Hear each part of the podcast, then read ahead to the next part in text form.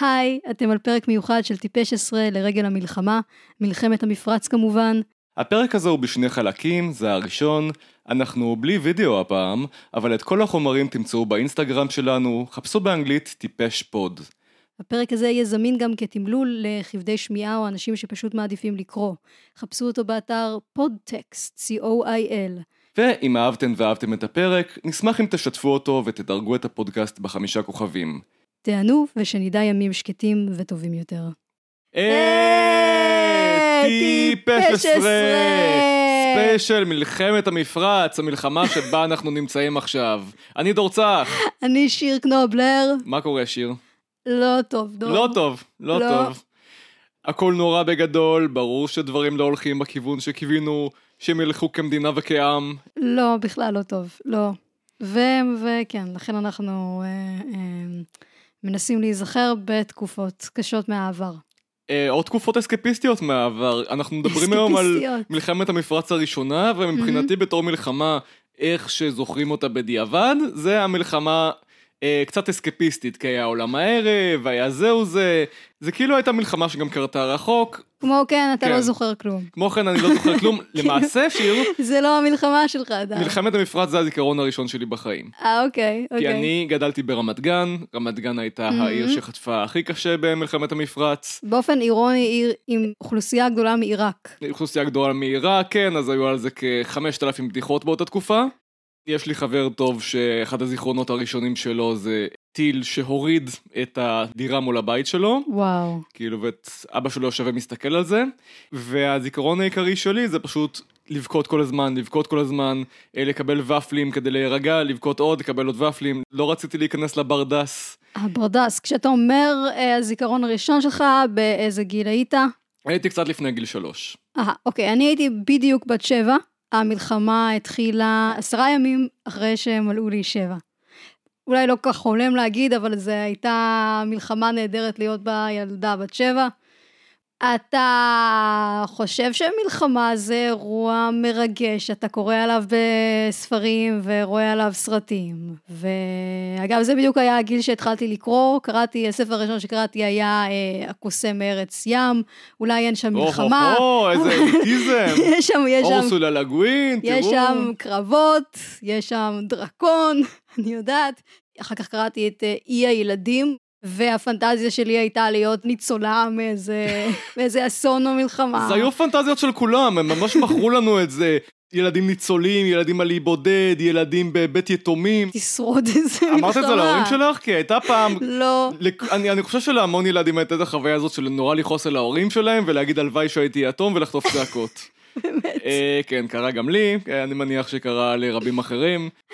תראה, גם היה, מבחינת אה, היום-יום שלי, אנחנו שתינו זיפ, לא היה בית ספר, היה כן. טלוויזיה, היה עולם הערב. הסתובבתם עם המסכות על הפנים או... אה, לי הייתה מסכה, שזה היה סמל סטטוס, כי... אני את כי- כל המאזינים שלנו מתחת לגיל 30 איבדנו עד עכשיו. הם הגיעו לפרק הזה היה- מלכתחילה. היו ילדים קטנים, הפעוטות קיבלו ברדס, זה מה שאתה קיבלת, זה היה מין אה, אוהל סביב הראש של הילד. אה, הילדים היותר גדולים מגיל שמונה קיבלו מסכה של גדולים, וזה היה סמל סטטוס שאתה כבר בן אדם, ולתינוקות היה ממ"ט, זה היה מין לול כזה מוגן, היו קסטות. קסטות הילדים באי הילדים שהוא מלחמת המפרץ. הקטע הוא שאת אומרת כמה זה זיכרון מרגש מבחינתך, ואני חושב הרבה ישראלים גם זוכרים את המלחמה הזאת כמשהו, לא נעים להגיד כיפי, כי בכל זאת מלחמה, אנשים. נהרגים, אבל היה הוואי. ונראה לי שההוואי הוא הרבה בדיעבד, כי מה שנורא פחדו ממנו באותו זמן אה, זה נשק כימי, נשק ביולוגי, אנשים היו בפאניקה, הלכו עם הערכות מגן לשירותים, כי זו הייתה הנחיית אה, מה שהיה לפני פיקוד העורף. וזה לפני כיפת ברזל, כלומר מה שהיה אז כדי ליירט את העשרות טילים שעיראק ירתה על ישראל. אה, זה סוללות טילי פטריוט של האמריקאים שהיו הרבה הרבה פחות אפקטיביות, חלק מהשברים שלהם גם פגעו בבתים. היו כמה הרוגים, אה, גם מפגיעה של סקאד וגם כאלה שהסתבכו עם המסכה בכל מיני צורות. אה, היה את מזרק האטרופין שהיית כן. אמור להזריק אם אה, אתה נחשף לגז עצבים, וכל הזמן אמרו לא להזריק אותו אם אתה לא נחשף לגז עצבים, זה ממש הפך כאילו בעולם הערב לבדיחה חוזרת. אה, הנה הגיע השלב שבו אתה תסביר לנו תור, מהי מלחמת המפרץ? מה, מה בעצם קרה שם? כי אני בשבועות האחרונים אני הקדשתי את חיי ללקרוא על מלחמת המפרץ בוויקיפדיה, אבל אז אנחנו דחינו את הקלטת הפרק הזה שוב ושוב במשך ושוב, חודש. ואז שכחתי את כל מה שלמדתי. אני רוצה שתעשה לי, כמו שפעם בשנה אני שוכחת מיוגוסלביה, ואני מבקשת ממך הסבר מה, מה זה יוגוסלביה. כל שנה אנחנו עושים את זה, כל שנה. אז מה הייתה מלחמת אני המפרץ? אספר למאזינים שאת בטוחה שאני יודע דברים, פשוט כי את שוכחת. שאני אה, אומר לך. אותם. אני יודע איזה חמישה דברים, אני פשוט עושה אותם בסבב שנתי. היית בטלוויזיה בטריוויה. נכון, הייתי בכמה תוכניות טריוויה, זה נכון, ואפילו זכיתי בקצת כסף, אבל לא בהרבה. אה, לגבי מלחמת המפרץ, למקרה שהצ'ייסר אה, ישאל אותי בנושא, הראשונה. הראשונה, אה, במרדף לא הייתי, אני סתם נותן רפרנסים.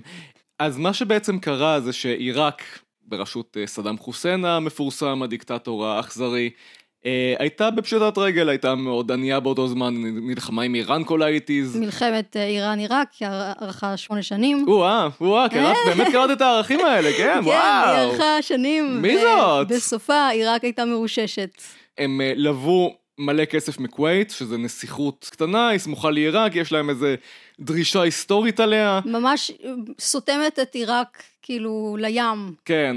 והעיראקים גם טענו שהם בכוונה מציפים את השוק בנפט כדי להוריד את המחירים ולפגוע בהם, כי הרבה מה, מה שנשאר מהכלכלה שלהם מבוסס על נפט. עכשיו, איך ישראל, איך ישראל בעצם נכנסת לזה? כי זה הסיפור המעניין, אנחנו בדרך כלל לא כאלה מתעניינים במלחמות שלא לא קשורות אלינו, מה לעשות. מה שקורה זה שסדאם חוסיין פולש לכווית, הברית מקימה קואליציה כדי להעיף אותו משם, זה מסכן את האינטרסים שלה, זה מסכן את היציבות האזורית, אז היא מקימה קואליציה להעיף אותו משם. מה שסדאם מחליט לעשות זה להגיד, אה כן, אתם פוגעים לי בכווית, אני אפגע לכם בישראל, שזה כאילו מבחינתו המקבילה, ומתחיל לשלוח אה, סקאדים על ישראל. ועל ערב הסעודית, אגב, אני קראתי. וואלה, זה לא. ידעתי. כן, אותה כמות טילים פחות או יותר שהייתה על ישראל, גם אה, סעודיה. היה פחד מאוד גדול שהם כוללים נשק לא קונבנציונלי. כימי או ביולוגי, היו הרבה הדרכות, אנחנו נראה בהמשך על איך להתמודד עם זה.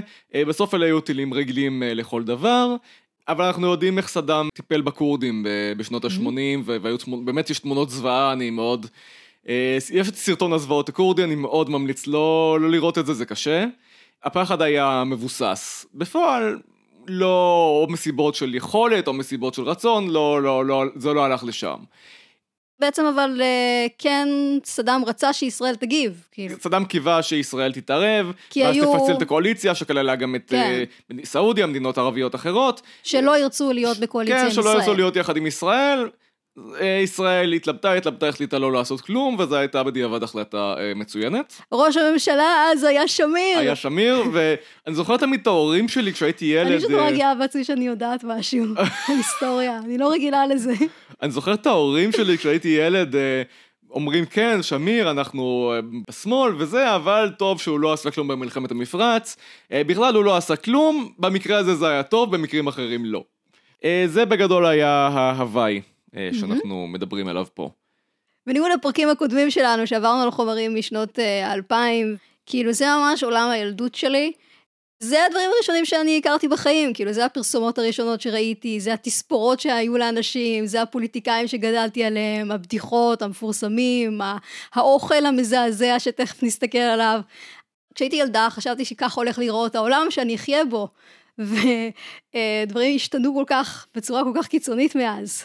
אה, אז לפני שנצלול אל העולם המופלא הזה, אנחנו צריכים לתת כמה הודעות. קודם כל, הפרק הזה הוא רק באודיו. רק אה, באודיו, לא אם אתם רואים לא רואים אותנו. אותנו, אם אנחנו נעלמים מהמסך, זה בגלל שאנחנו באודיו. כל שאר הפרקים שלנו אגב כן בווידאו, אז אם אתם רוצים לראות אותנו גם, אה, את זיו פנינו, שם רואים אותנו. חפשו טיפש 10 ביוטיוב, או באתר של טוקס, טוקס עם z.co.il.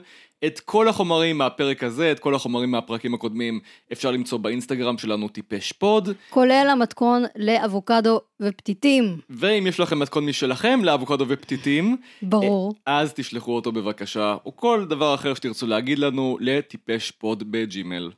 ותודה גדולה מאוד למדור העיתונות של ספריית בית אריאלה, ששם מצאנו את הגיליונות האלה של כולנו ומעריב לנוער.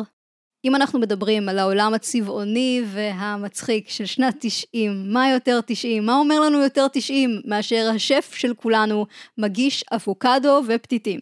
כן, אבוקדו ופתיתים. זה, יש כאן איזשהו מדור כנראה של אה, רשות האבוקדו, בעיתון כולנו, עיתון הילדים, שכל שבוע יש ילד שהוא uh, עם uh, כובע שף, והוא השף של האבוקדו, הוא מכין לנו מטעמים, הוא מכין לנו משהו.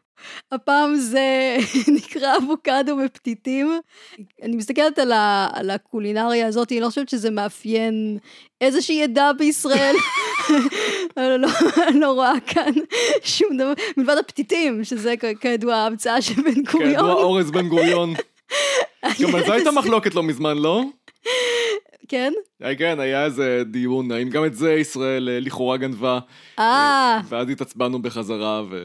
את רוצה להקריא את המתכון? אה, מה יש כאן להגיד? זה אבוקדו. חשוב שזה יהיה פתיתים, שבלולים או צדפים. אפשר כל סוג של פתיתים. לא נכון, כתוב בסוגריים. יש נקניק הודו, או שאריות עוף. ובצל. איזה עצב. ושום.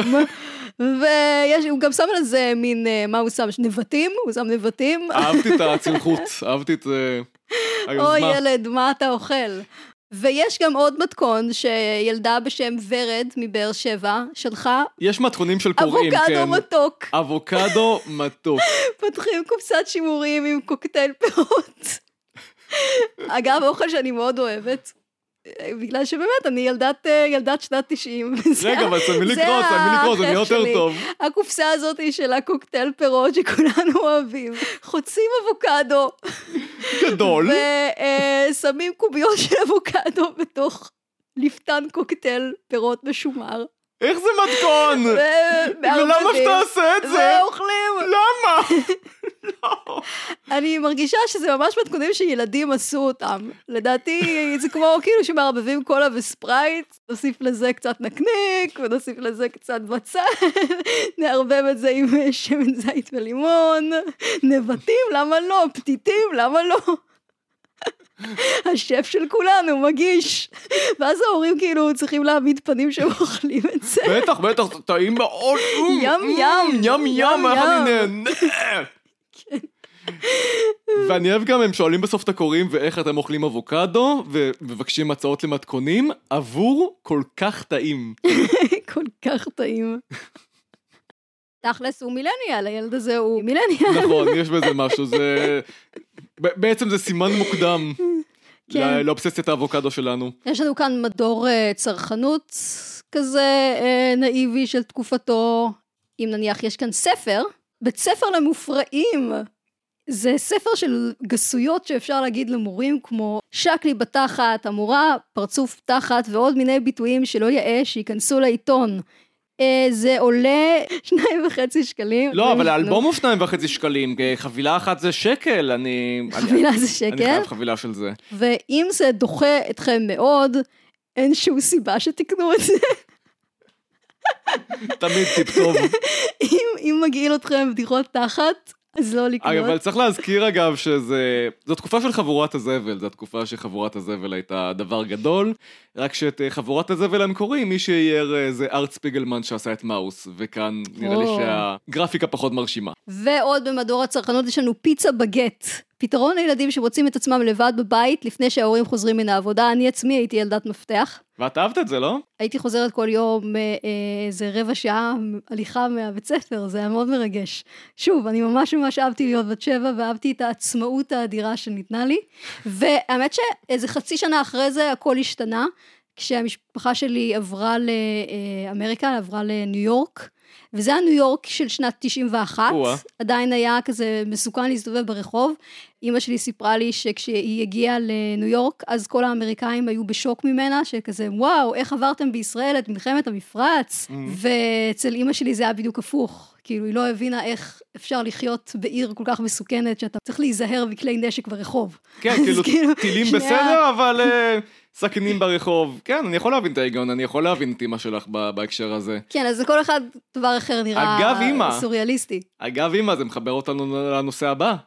לרגע ליום האם, שאותו אנחנו חוגגים ב-14 לפברואר 91. מסתבר. תאריך מעניין ליום האם. היי, זה ולנטיינס דיי. אבל לא, לא, בדקתי, וזה Mm. באמת יום האם הישראלי, הוא חוגגים אותו בל' בשבט. יש, יש סיבה לכך. אני לא אלאה אותך עם הסיבה.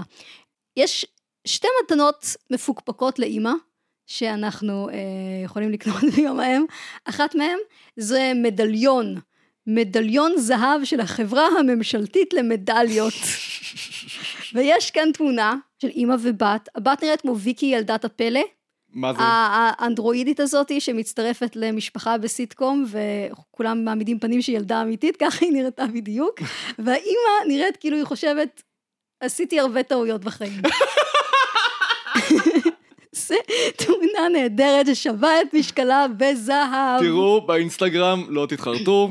בימים אלה, כאשר אימא נושאת יותר מתמיד בעול העיקרי המוטל עלינו בגלל המצב, נפנק אותה במתנה.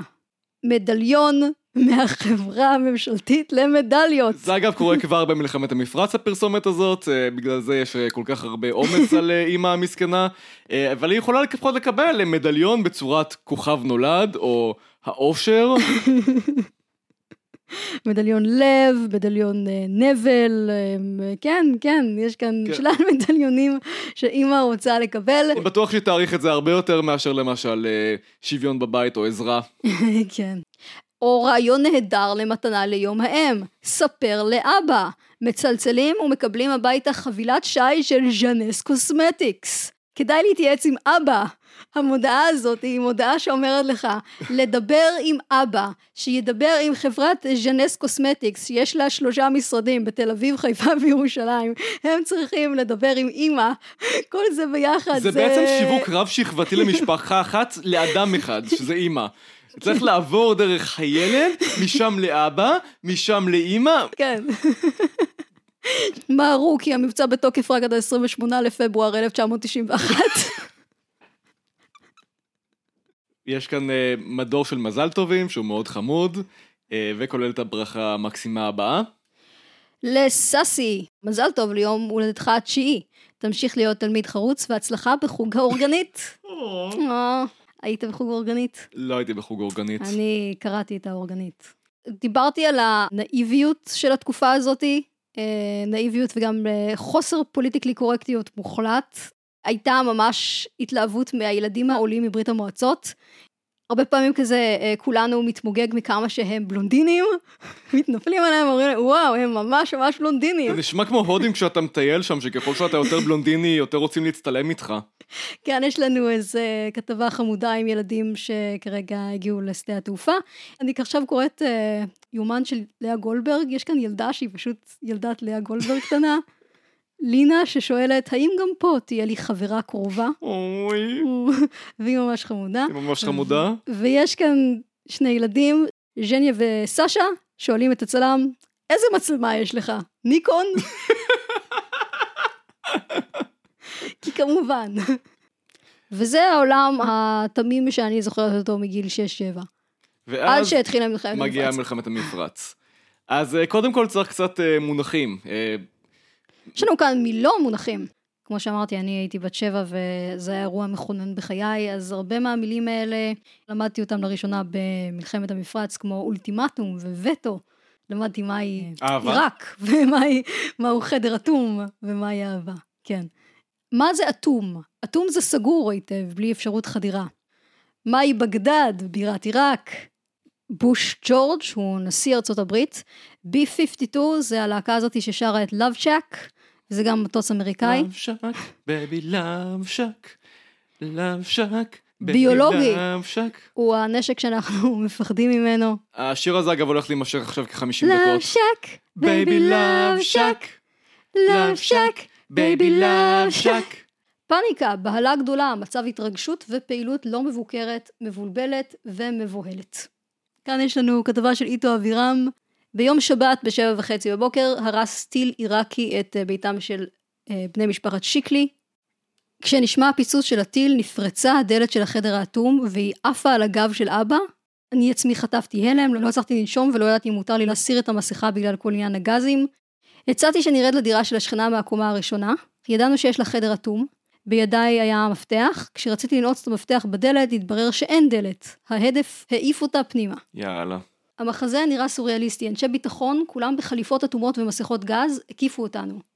בשתיים בצהריים פינו אותם לבית מלון בצפון העיר. זה שהיה אוטובוס שפינה אותם תוך uh, כמה שעות זה לא מובן מאליו, אנחנו ראינו ב-7 באוקטובר שהצבא אמר לאנשים להתפנות, בעוטף מי שנשאר. אנשים היו צריכים לעשות את זה עצמאית, סבתא שלי נסעה מקיבוץ סעד לירושלים באיזה מונית שעשתה רונדלים. אז במובן הזה לפחות אז היינו טיפה יותר מדינה. כן, הם משבחים גם את זה שהכל קרה מאוד מהר. כן, גם דבר שהיה עוזר לנו לפני חודשיים. כאן יש לנו עוד משפחה. אחד מהטילים הראשונים ב-18 בינואר נפל להם אל הבית. כל התקרה התמוטטה ואחר כך גם הקירות. בעצם צריך להגיד אנחנו מדברים על ינואר-פברואר 91, זה הטווח של המלחמה. ועכשיו הם גרים במלון. בזמן אחר זה יכול להיות אפילו כיף, אומר אשר בן עשר וחצי. לחיות במלון, ליד הים, להכיר ילדים, לשחק וליהנות. אבל עכשיו זה לא כל כך, אני מפחד נורא. כל המצב מזופת, אני מפחד מסדאם. יאיר בן ה-11 וחצי, הוא כבר ותיק במלון, הוא אחד מהראשונים שפונו. שואלים אותו איך האווירה במלון, אה, לפעמים קצת מתוח כי צפוף ואנשים לחוצים, ויש התפרצויות ואין סבלנות. מצד שני, יש דברים שאני נהנה מהם, כמו האוכל. יש חדר מרווח, נוף יפה של ים. אבוקדו עם פתיתים? אבוקדו עם פתיתים, אבוקדו עם לפתן, ומתכוני אבוקדו נוספים. כל כך טעים. ליאור בן ה-12 וחצי, נשאל אם הוא חושב לפעמים למה זה קרה דווקא לכם, מה פתאום, קודם כל זה לא קרה רק לנו. חוץ מזה, הפושע סדאם לא החליט לפגוע דווקא בנו באופן מיוחד, זה היה מקרי. שרון, בן 14, התעורר לכל צעקות של אמא, יש אזעקה, צריך לרוץ, ופתאום פיצוץ נורא. לקחנו את המסכות ורצנו לחדר האטום. אבל אז נוכחנו שהחדר האטום איננו, כתוצאה מההדף הוא נהרס לגמרי. כולנו היינו בטוחים שזה טיל כימי, כי התפוצץ בדירה בקבוק קוניאק והיה ריח חריף באוויר. אני חושב שזו הכתבה הזו זו הדגמה טובה אה, לפער בין איך שמלחמת המפרץ נתפסת כאיזשהו זיכרון אה, אפילו קצת מתוק, אפילו קצת כיפי, לבין כמה מפחיד זה היה בפועל כשדברים אה, פגעו בך. באמת הייתה אז פאניקה מאוד גדולה של, של השמדה. אני בטוח שזה הזכיר לאנשים מסוימים את השואה, כי בכל זאת גזים. האסוציאציה היא מתבקשת, אז הרבה מהקושי, גם של אנשים שטיל באמת פגע ישירות בבית שלהם, אה, נבע גם מהאימה של מה זה יכול להיות הטיל הזה. כן, וגם הנזק לבתים הוא, הוא כן היה גדול, כלומר בתים נהרסו וזה היה פיצוצים מאוד מפחידים. מה שפחדו שיקרה היה עוד הרבה הרבה הרבה יותר גדול. זו גם הייתה חוויה ראשונה, זו הייתה חוויה יוצאת דופן, לא היה דבר כזה קודם. יש כאן טור של אה, נעמה מכולנו, שמספרת לנו על החוויות שלה מהחדר האטום מהיום הראשון של המלחמה. יום חמישי, 17 לינואר, יומיים אחרי שפג האולטימטום שניתן לסדאם חוסיין על ידי נשיא ארצות הברית, כל זה אני קראתי בוויקיפדיה, אני יודעת, אני גאה בעצמי. השעה היא שתיים ורבע לפנות בוקר. התעוררתי לקול האזעקה ונמלאתי פחד רב, האם הגיעה המלחמה לישראל? כל בני משפחתי, מלבד אה, אבא שהיה במילואים, נכנסו לחדר האטום ולבשו מסכות. חיכינו להודעות ההרגעה, שנשמעו בשעה שש. לא נראה לי שזוכרים את זה היום, אבל במלחמת המפרץ הייתה אזעקה גם להרגעה. גם של אתם יכולים לצאת והכל בסדר, אה, שזה באמת האזעקה הכי פחות מרגיעה שאני יכול לחשוב עליה. ביטלו את זה אחר כך מסיבות מובנות, אבל אז היה כזה אזעקה בהתחלה ואזעקה בסוף. נעמה מראיינת את המשפחה שלה, נעמה שואלת את כל המרואיינים שלה מה יש להם להגיד על סדאם חוסיין, ואימא אדווה אומרת, הייתי רוצה שימצא דרכים אחרות להשיג את עצמו, לא במלחמות. אני מצטער, זה הדבר הכי אימא שאי פעם אומה, התשובה הזאת. הדבר שאנחנו רואים פה הרבה בטורים האלה, בכלל בעיתונים, זו הייתה מלחמה נורא פרסונלית. סדאם נתפס גם עם השפם שמן הסתם יש לנו הרבה אסוציאציות, ועם המדים, ועם הנשק הכימי בתור ממש צורר. כאילו זה לא עוד אויב, זה לא איזה ארגון רגיל שנגדנו, זה צורר. אז uh, המון התמקדות בו, המון uh, דיאלוגים uh, מומצאים איתו, כעס, תעשה משהו אחר עם עצמך, טווח באמת רחב של רגשות. כן, מלחמה מאוד פרסונלית, כאילו לא רק סביבנו, סביב, סביב סדאם, סביב סדאם כאדם, וגם uh, מאחר שהמלחמה uh, נגמרה לפני פורים, היו הרבה השוואות בין סדאם והמן הרשע. כן, זה היה בלתי נמנע, והמסכות של האב"ח מול המסכות של פורים, זה הכל היה אה, מאוד מאוד מתבקש.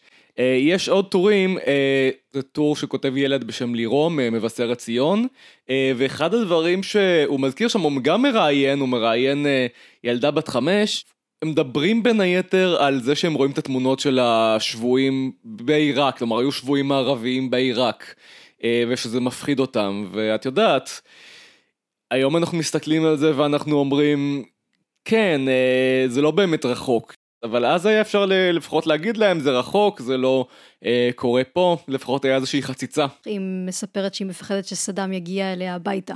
אז, אה, אז היה אפשר באמת להגיד לילדים, סדאם לא הולך להגיע אלינו הביתה בקרוב. סדאם אבל... הוא לא אמיתי, הוא לא יכול לפגוע בכם. כן. רק, רק הסקאדים אה, לפעמים. אלעד שואל כל מיני אה, מרואיינים, איך אפשר להעביר את הזמן בחדר האטום? אבי אומר שאפשר להעביר את הזמן במשחקים ובקריאה, ואפשר להסתכל באלבום תמונות מהימים שלפני המלחמה. אוי אלוהים. ולקשט את קופסאות המסכות. זה הדבר הכי עצוב ששמעתי בחיים שלי, זה, זה אפוקליפטי יותר ממה שקורה עכשיו, זה, זה משהו מהמשחק פולאאוט כאילו. אתה מסתכל באלבום הישן, ב, בימים שהכל עוד היה לפני המלחמה. שרון, uh, התשובה של שרון לשאלה, אפשר להתקשר לחברים, להאזין לרדיו, לספר בדיחות ולקשט את החדר האטום. כן, היו אז בדיחות גם, זה, זה היה... זה היה שיא תקופת הבדיחות, כאילו. שזה באמת משהו שנעלם מעולם, היום קוראים לכל מיני דברים בדיחה, אבל אין להם מבנה של בדיחה, הם הרבה פעמים פשוט סיפור, או one liner, או קטע סטנדאפ או דברים כאלה, אז ממש היו בדיחות קלאסיות על השני משוגעים שרבים מי ילך באמצע, דברים כאלה. בדיחות זה הטיק טוק של פעם. נכון. הזכרנו שהעיתונים מאוד מאוד התעסקו בעלייה מברית המועצות. ויש כתבה של איטו אבירם, כתבה מאוד מאוד איטו אבירם. כמו כל כתבה של איטו אבירם, כתבה מאוד של איטו אבירם. כן, אי אפשר לפספס. אה, תחת הכותרת, מה הם מחפשים פה לעזאזל? יש כאן תמונה של שלושה עולים, והם uh, uh, כולם uh, במראה העדכני של התיק האופנתי לשנת 91. ערכת מגן. ערכת המגן על הצד. כן. והם בג'ינסים, ואחת יש לה ג'קט אור, ואנחנו תכף נגיע... ואיתו אבירם נורא מופתע מזה, מזה הכתבה מתחילה, שהוא לא מצליח להבדיל בין הרוסים לצברים. כלומר, שהוא מסתכל על ילדים, והוא לא מצליח לזהות מי מהם רוסי ומי מהם צבר. הוא ממש בהלם מזה, אולי כדאי לבדוק לפי מבנה הגולגולת. יש כאן, אה, איתו אבירם מראיין נערה אחרת שהיא בעצמה עולה ותיקה יותר, והיא אומרת, מה, אתה לא מזהה אותם? הרי הבנות שלהם, הן נראות כמו נשים קטנות, כולן לובשות בגדים משונים כאלה, מעילי אור לא אופנתיים, כלומר אולי זו האופנה ברוסיה, אבל ודאי לא האופנה שלנו. עכשיו, במבט לאחור, לי כל הילדים בעיתון נראים אותו דבר, אני לא יודע מה היה אופנתי הזה, מה לא, אנחנו מדברים על 91. מה שמראה כמה ההבחנות האלה מתיישנות מהר. הוא uh, כן אומר שהוא לא מצליח לזהות את העולים החדשים. נכון, אין מבין העולים החדשים איש הנראה כתימני, אבל העברית שבפיהם. בינינו, האם אתם הייתם מאמינים שעשרה חודשים אחרי שהשתילו אתכם ביוגוסלביה למשל, תהיו מסוגלים לנהל שיחה חופשית ביוגוסלבית? האם את היית מסוגלת? אין כזאת שפה יוגוסלבית. נכון, יפה, כן. למד משהו, בכל זאת מהדברים שאני אומר שוב ושוב, משהו נקלט. אין שפה יוגוסלבית, יש סרבית, יש קרואטית, יש בוסנית, אה, שזה דיאלקטים שונים של אותה שפה, אבל מסיבות לאומיות כל אחד קורא לזה בשם שלו. אין יוגוסלבית, זה מאוד סמלי. פעמים רבות סיפרת לי על הדיאלקטים, דור. כן. כל שנה אתה מספר לי על הדיאלקטים. היא זוכרת משהו. אין כזה דבר יוגוסלבית איתו אבירם. בכל אופן, איטו אבירם מאוד מאוד אה, אה, מתרשם. ויש קטע מדהים שהוא מגיע, שהוא אומר אה, שאחת המשפחות של הנערים כבר הצליחה לקנות מכונית חדשה, והוא fucking מקנא. איטו אבירם בהחלט אה, מכניס את עצמו לכתבות. להורים של אריק יש סובארו לגאסי חדשה. והוא מחייך בהתרגשות כשהוא מספר לי על כך. אני חושב על כך שלי, איטו אבירם, יליד הארץ, עוד לא הייתה מעולם מכונית חדשה, ואילו לאריק, שנה בארץ, יש מכונית חדשה, הוא מגלה שאינני מקנא בו, אינני מקנא בו, להפך. אני שמח שזה ככה, שיש לנו מה להציע, שמבחינתם של העולים זה יותר טוב ממה שהם אה, ציפו. הפסקה האמינה ביותר שנכתבה בעיתונות העברית. אני מאמין לרגשותיך איתו, אבירם. עיקר מה שמעניין בכתבה זה השאלה מה לעזאזל מחפשים פה שלושתכם באמצע מלחמה עיראקית-אמריקאית כשטילים נופלים על מדינת ישראל. אתם לא מפחדים? אתם לא מתים לחזור למקום שממנו באתם? כן, שלושתם מודים שהם פוחדים, אבל הם לא מעלים בדעתם את האפשרות לחזור לרוסיה. שם רע יותר, באמת. אני מבין עולים שממשיכים להגיע לכאן בימים האלה, ומקבלים בשדה התעופה מסכת גז. איזו תמונה מדהימה לטוויטר זו יכולה להיות. כלומר, אם זה היה קורה היום, זה היה הדבר הכי ויראלי בעולם. תמונה של עולים עם מסכת גז. אריק אומר ששם אין אוכל, פה יש טילים. אז כאילו, בין אז אין כאן אוכל... אפשר לאכול טילים. כאילו, הרבה, הרבה מהכתבה עוסקת בבעיות כלכליות, כן. ובהצלחה חברתית, שאיתו אבירם מאוד מתפעל ממנה. אה, רק עשרה חודשים בארץ, וכבר היו לה שני חברים, הוא אומר על אחת המרואיינות. עם הראשון זה לא היה רציני, זה החזיק מעמד שבועיים. אבל עכשיו יש לה חבר חייל, ומהרבה בחינות הוא הקשר שלה למציאות הישראלית, ותקוותה למשהו טוב יותר. אז uh, עד עכשיו דיברנו על אנשים, ילדים, שמבחינת מרגיב לנוער וכולנו, הם חלק מהקולקטיב הישראלי. כלומר, גם העולים מרוסיה אה, נורא מראים איך הם משתלבים פה, ואיך הם, אה, הם כבר חלק מאיתנו. עכשיו בואו נעבור לאנשים שמבחינת העיתונים הם לא בדיוק חלק מהקולקטיב. אה, ונתחיל בערביי ישראל. יש לנו כאן כתבה ממעריב לנוער בזמן מלחמת המפרץ. אה, זה חלק מכתבה יותר גדולה שתכף ניגע בה, אבל יש בתוכה טור מתים במרכאות על סדאם חוסיין. עכשיו, כשאני ראיתי את זה, הייתי בטוח שזה באירוניה, שזה מתים באירוניה, אבל לא, הם מראיינים ארבעה אה, בני נוער ערבים מנצרת, שמביעים תמיכה בסדאם, ממש תמיכה גלויה. אה, אחת מהן אומרת, נכון, יורים טילים על תל אביב, נהרסים בתים, אבל לי לא אכפת שאחד הטילים יהרוס את הבית שלי, כי המלחמה של סדאם היא למען הקמת מדינה פלסטינית. לי נמאס להיות כאן בארץ הזאת אדם סוג ב' במדינה שגם אני אזרחית בה. באמת לא אכפת לי על תושבי תל אביב. להם אכפת ממני? אה, ונער אחר אומר, אנחנו כבר מרגישים את המלחמה, מבינים שזו מלחמה, הבעיה היא מי ינצח. אישית, אנחנו בעד זה שצד"ם ינצח. אה, משום מה זה מעורב בין סדאם אה, לצד"ם, שזה גם צורה שכתבו את השם שלו, והם כועסים על זה שארצות הברית התערבה, וניסתה לשחרר את כווית כי זה לא עניינה, לכל דבר הם דוחפים את האף, זה עניין פנים ערבי וכן הלאה. עכשיו, אני חושב שמה שמעניין בכתבה הזאת, ברור לי שגם היום יש ערבים בישראל שתומכים נגד בחמאס. ברור שיש כאלה. אבל כאן זה ממש מוצג כמשהו מובן מאליו, כלומר, מובן מאליו שהם לא חלק מאיתנו, מובן מאליו אה, שהם תומכים בסדאם, זה לא מפתיע אף אחד, זה לא מזעזע אף אחד, ואני חושב איך זה, דבר כזה היה אה, קורה היום, איך כתבה כזאת הייתה מגיעה לעולם היום, אז או שזה היה נורא נורא מזעזע אנשים, והצל היה משתף, והיה נוצר בלאגן מאוד מאוד מאוד גדול, או שהיו הרבה יותר נזהרים, כלומר היו מביאים עוד זוויות, ומאוד יכול גם להיות שהחברה הערבית היום שונה במובן הזה ממה שהיא הייתה לפני 30 ומשהו שנה, אני באמת לא מספיק יודע, אבל בטח לא היו מביאים באופן די שווה נפש את זה שבני נוער ערבים בישראל תומכים בסדאם. בכלל, כל המסגור של כל הנושא הזה. בעצם זה טור על סדאם חוסיין שמופיע בתוך כתבה רחבה יותר, על בני נוער ערביים באום אל פחם, ששם uh, עלתה לשלטון התנועה האסלאמית, והכותרת היא, כל מה שיש לבנות בראש זה מין. שזה היפוך יפהפה כאילו, בדרך כלל זה גברים רוצים רק דבר אחד וזה דוחה, אבל כאן uh, הם מפילים את זה על הבנות. כותרות ביניים כמו אף פעם לא דיברתי עם בת, אני בן 16 ואף פעם לא דיברתי עם בת, זה נראה כמו משהו מפורום של אינסלים. שואלים את אחד המרואיינים, מפריע לך שבת יושבת לידך, למה? כי אני מפחד מהחטא. כל מה שיש להן לומר לי מתמקד בנושא המין. אם נערה לובשת ג'ינס קרוע או צמוד, או לבוש מגרה אחר, מה יש לי לדבר איתה? Uh, בקטע אחר בכתבה הוא אומר שערבוב תחומים בין בנים לבנות גורם אך ורק לדבר אחד, לזנות. אני יכול לחשוב על עוד כמה דברים שערבוב בין בנים לבנות גורם להם, כאילו, אבל בסדר, אם אתה הולך ישר לשם. חבל.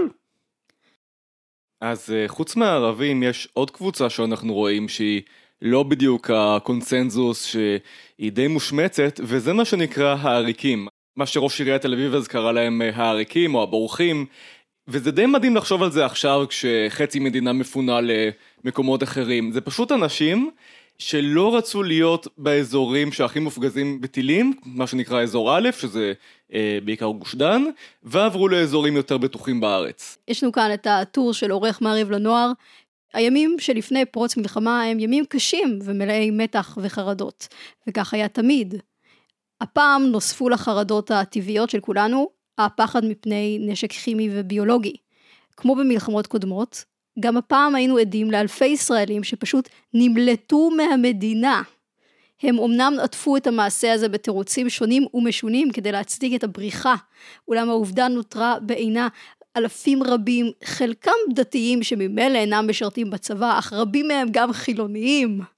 ארזו את מעט החפצים שהספיקו, קנו כרטיס טיסה ונעלמו מן האופק. אני מזכיר שזאת לא מלחמה שישראל מנהלת אה, בגבולותיה או קרוב אליהם, זה פשוט העיראקים יורים טילים, ואנחנו לא עושים כלום חוץ מלנסות לאסוף את השברים. כלומר, הטיעון הצבאי פה הוא קצת אה, מאולץ. הדרך שבה הוא קושר בין החילוניות והדתיות, אם, אם אתה דתי, אז אולי זה יותר בסדר שאתה נמלט מהמדינה, כי אתה ממילא לא משרת בצבא שלא נלחם במלחמה הזאת, הכל מאוד... אה, אני בטוח שגם אה, יסתכלו על דברים שקורים עכשיו ויגידו, וואו, איזה לוגיקה פטריוטית מוזרה.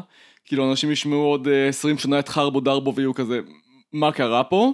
אה, אבל להסתכל על זה בדיעבד זה... הוא גם כותב פה, אה, לעומת כל הבורחים מן הארץ מפחד המלחמה, יש כאלה המוכנים לעשות הכל כדי לחיות בישראל. הוא מדבר על כתבה שהם הולכים לפרסם על נערה בשם הלית, אה, הוריה של הלית ירדו לארצות הברית כדי להשתקע שם, אולם היא לא הסכימה לגורל שהם כפו עליה, היא בדקה ומצאה מסגרת מתאימה בה תוכל לחיות בישראל וחזרה הביתה. לכל הבורחים מכאן ברגע של סכנה, יכולה הלית לשמש דוגמה חיה, וכאשר שואלים אותה איך היא מרגישה בארץ, היא משיבה בחיוך גדול, כמו בבית. בדיעבד זה נראה מוזר.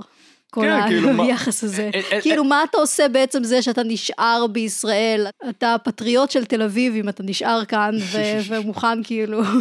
לדעתי אנחנו פטריוטים של תל אביב כי נשארנו פה בעבודות רכבת הקלה. הם לא יחפרו אותנו החוצה. אז יש כאן uh, כתבה עם הכותרת, הטילים הבריחו אותי לרעננה. נער שמעריב לנוער מדגיש שהוא בן 18 מטר 90. אורן, מטר 90, בורח כל ערב מגבעתיים לרעננה, לקרובי משפחתו ברעננה, למרות שהוא מטר תשעים. לדעתי זה דווקא חיסרון מול הטילים, הם יותר קרובים לראש שלו. כן.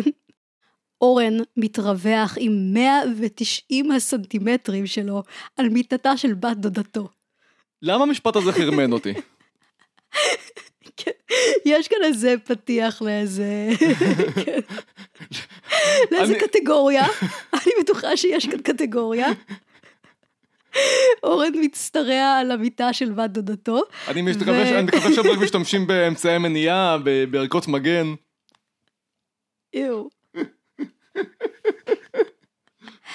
אוקיי, זה החדר שהפך להיות החדר שלו.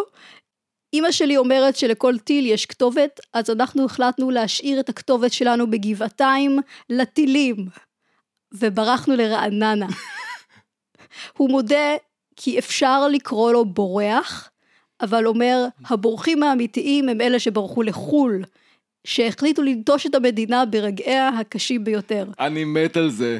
הוא כן מראה איזשהו צורך להצדיק את המעשה הזה שהוא נורא נורא מובן. אנחנו גם רואים שהוא כותב פה שהם נשארים בגבעתיים בשעות היום ורק בערב נוסעים לרעננה אה, כדי שהטילים לא יפגעו בהם. אה, אני, אותנו אגב, אה, אני, אנחנו אגב היינו בהתחלה ברמת גן במלחמה ואז אה, נסענו לסבתא שלי בדרום. מה? כן. רגע, רגע, וואו, זה, זה אחרי שאנחנו עובדים על הפודקאסט הזה כבר איזה, איזה חודש, חודשיים, כל החיים שלנו, זאת הפעם הראשונה שאתה אומר לי שאתה היית בין הבורחים. הייתי בין הבורחים. אתה אדום. אני הסתרתי את זה מרוב בוש, מתוך בושה.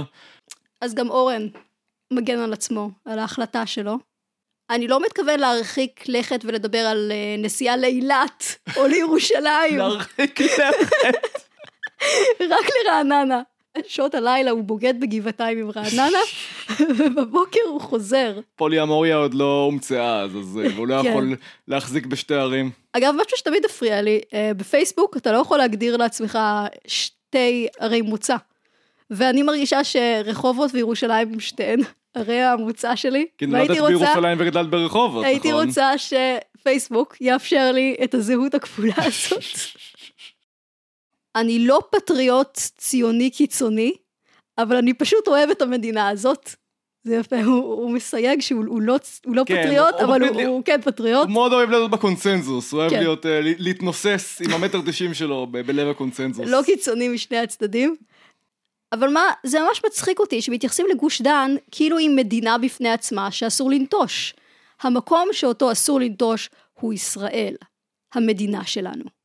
אז יש כאן הרבה הבחנות בין סוגים שונים של אה, בריחה, אם זה בריחה בשעות היום או בשעות הלילה, מגבעתיים לרעננה או מגבעתיים לאילת, אם זה בריחה מישראל לחו"ל, ויש לנו אה, באמת טור בצד של הרעיון הזה על אנשים שברחו יותר רחוק.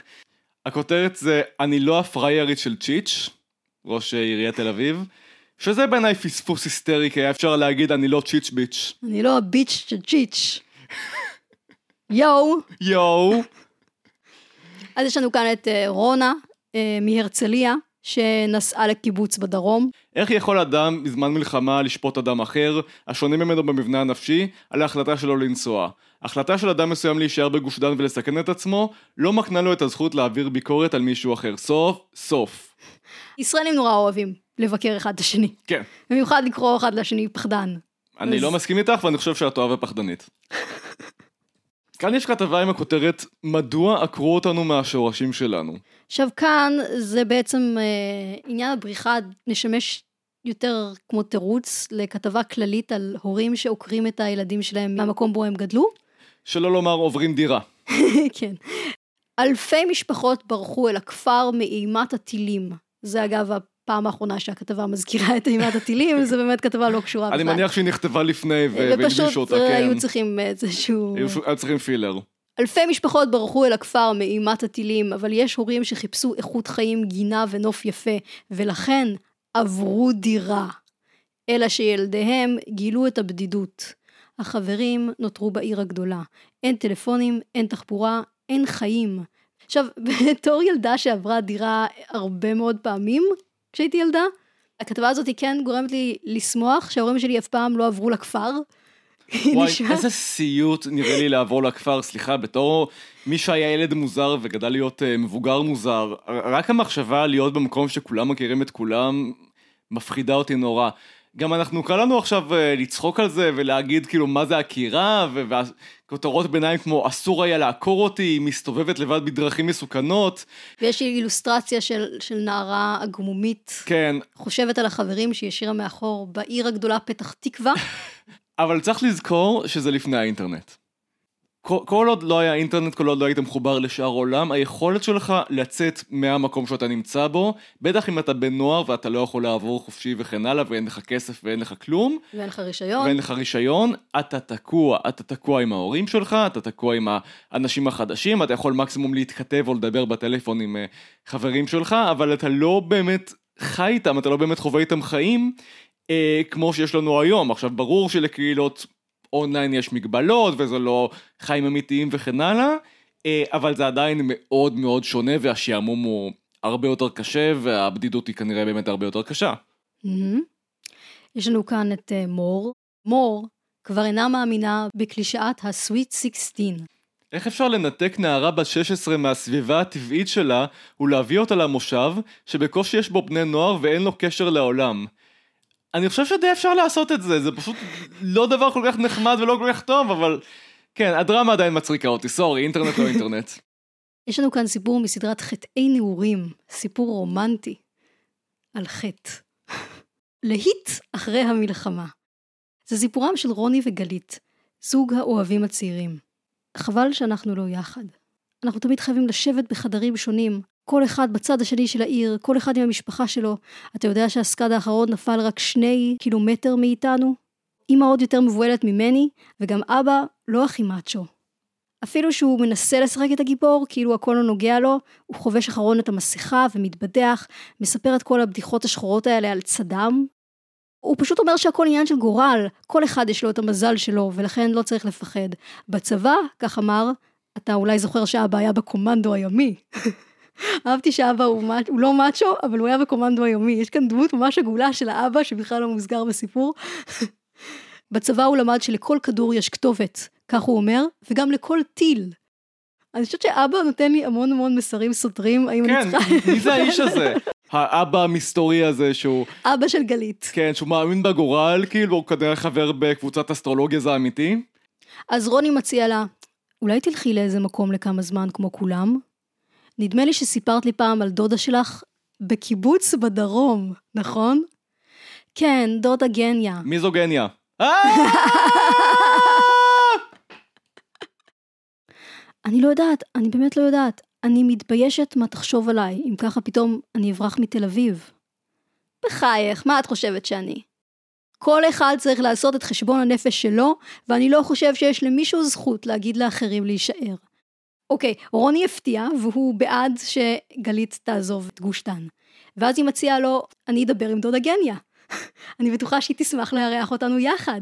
בכלל, היא אמרה שהיא נורא רוצה להכיר אותך, אחרי שסיפרתי לה הרבה עליך. מה אתה אומר? עכשיו יש כאן כבר עניין של להכיר את רוני למשפחה של גלית, ונראה לי שרוני לא כך מוכן לזה, אני חושבת שיש כאן סאבטקסט. כן, נראה כאילו היא מנסה לקדם את מערכת היחסים הזאת. היא פשוט רוצה להביא אותו לדודה גניה, בתירוץ של המלחמה, כן, היא צריכה את האישור של דודה גניה, כאילו, היא המטרונית שצריכה לאשר את הקשר הזה כנראה. כן. צדם הוא רק תירוץ. או שלא לומר תירוס. תירוץ. לא בא בחשבון. אני לא אזוז מתל אביב. זה עניין עקרוני. אני לא אזוז מפה אפילו אם יהיו מיליון צד"מים. בסופו של דבר אסור לתת לצד"ם לקבוע את החיים שלנו. תארי לך מה היה קורה אם היינו עושים את זה. היינו נותנים לו לנצח אותנו. לא. נכון שלממשלה אסור להגיב. את יודעת, עם כל הבעיות המדיניות שיש לנו, לדעתי התשובה החזקה לצד"ם זה להראות שהוא לא מפחיד אותנו. אנחנו כאן ולא נזוז מפה. זה יכול לשגע אותו. כן, אני בטוח שזה מה שיפריע לו שיותר אנשים יהרגו מהטילים, כלומר, זה לוגיקה נהדרת. אוקיי, okay, כאן גלית כבר uh, נשברת ומודה שהיא פשוט מפחדת על רוני. אני לא רוצה שתיפצע, אני נורא פוחדת עליך, נדמה לי שאני יותר פוחדת שיקרה לך משהו משיקרה לי, והיא מנסה לשדל אותו בכל זאת להגיע לקיבוץ של דודה גניה. זה לא ילך גלית, אני לא אוכל להביט על עצמי בראי אם אברח כמו מוגלב מתל אביב. או וואו, אוקיי. אז אני עכשיו מוגעת לב? כי דיברנו על זה שהאבא הוא דמות מורכבת, אבל מה, מה הולך עם הבן אדם הזה? תסגר על עצמך כאילו. לפני רגע אתה אמרת לגלית שאתה לא בז לה שהיא עוזבת את תל אביב. זה כאילו הבחור מהשיר של אלעלי, ממי אני לא יודע מה אני רוצה. אז אני עכשיו מוגת לב. לא אמרתי את זה. לא אמרת מפני שאני בת, נכון? אוי, שלפת הקלף המגדרי, הופה.